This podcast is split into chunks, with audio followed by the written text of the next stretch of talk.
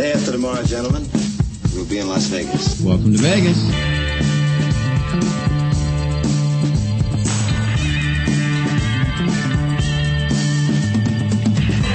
Las Vegas functions on a 24-hour a day schedule. The pools, the casino.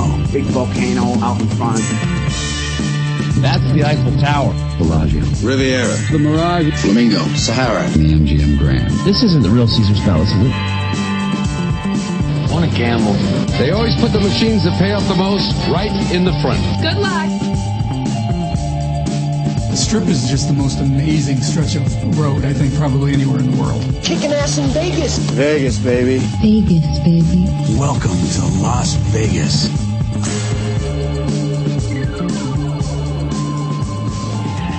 The hum, the glow, the animated reminders of the opportunities that lie just inside. Giant tubes of red, blue, and yellow dancing for our attention, informing you too can enjoy a dance with Lady Fortune, a treacherous mistress that is as dangerous as she is beautiful.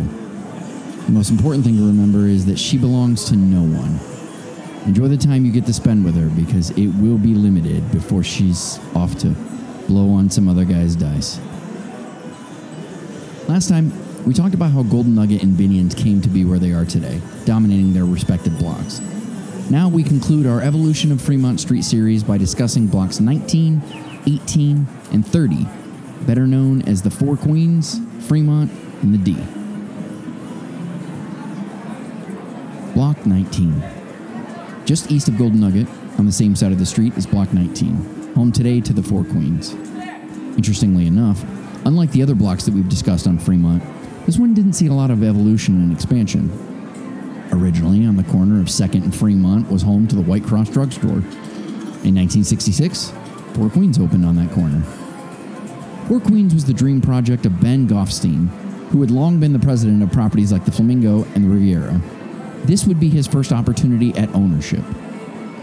Fun fact the name Four Queens, while obviously a reference to the number of queens in a deck of cards, was also selected as a tribute to Ben's four daughters. At a cost of 5.5 million, an eight-story tall hotel was constructed with plans to add an additional 10 stories 2 years later, pending the success of the property.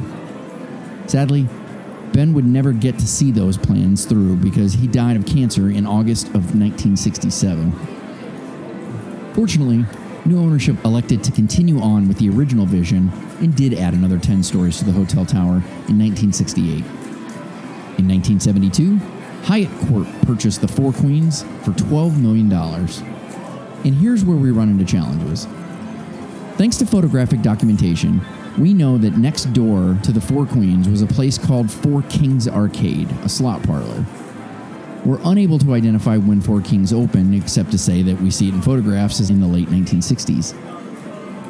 We do know that in 1975, it was renamed the Four Queens Arcade before being absorbed, along with the rest of Block 19, into Four Queens Hotel and Casino in 1981, with the addition of their second 18 story tall hotel tower. In 2002, Terry Caldwell purchased the Four Queens for $20.5 million. After investing 30 million into renovations in 2007, we have the Four Queens we have today. In 2008, Caldwell's company, TLC Casino Entertainment, acquired Binions across the street from MTR Gaming for 32 million. Today, Terry and TLC continue to manage both properties on Fremont Street. However, Binions now only offers a limited number of rooms via the Apache Hotel renovation of 2019. That's because in 2009, Binions closed their 365 room hotel tower, formerly the Mint Tower, and laid off 100 employees due to the Great Recession. There is one thing that's odd about the Four Queens its address does not follow the postal code pattern on the south side of Fremont. Starting with 1 Fremont Street, the south side of Fremont is made up of all odd numbers. Across the street, North Fremont Street has the even numbers. However, from the day it opened, the Four Queens address has been 202 Fremont Street. We've been unable to determine why. Block 18. Across the street from Four Queens is Block 18, previously home to multiple traditional downtown merchants, aka non casinos.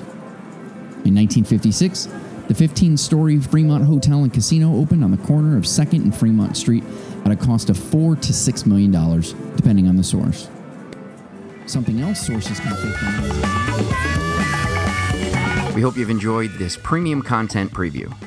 For access to the rest of this episode, as well as all the premium content we offer, go to patreon.com slash 360vegas. A monthly subscription will give you access to the enhanced version of the podcast, often with bonus content, exclusive podcasts like 360 Vintage Vegas, 360 Origins, 360 Vegas Movies, insider information on all things 360 Vegas, 360 Vegas Vacation, and early access to everything. To subscribe, simply go to patreon.com slash 360vegas. That's P-A-T-R-E-O-N. Or you can find a link to Patreon on our blog, 360vegaspodcast.com.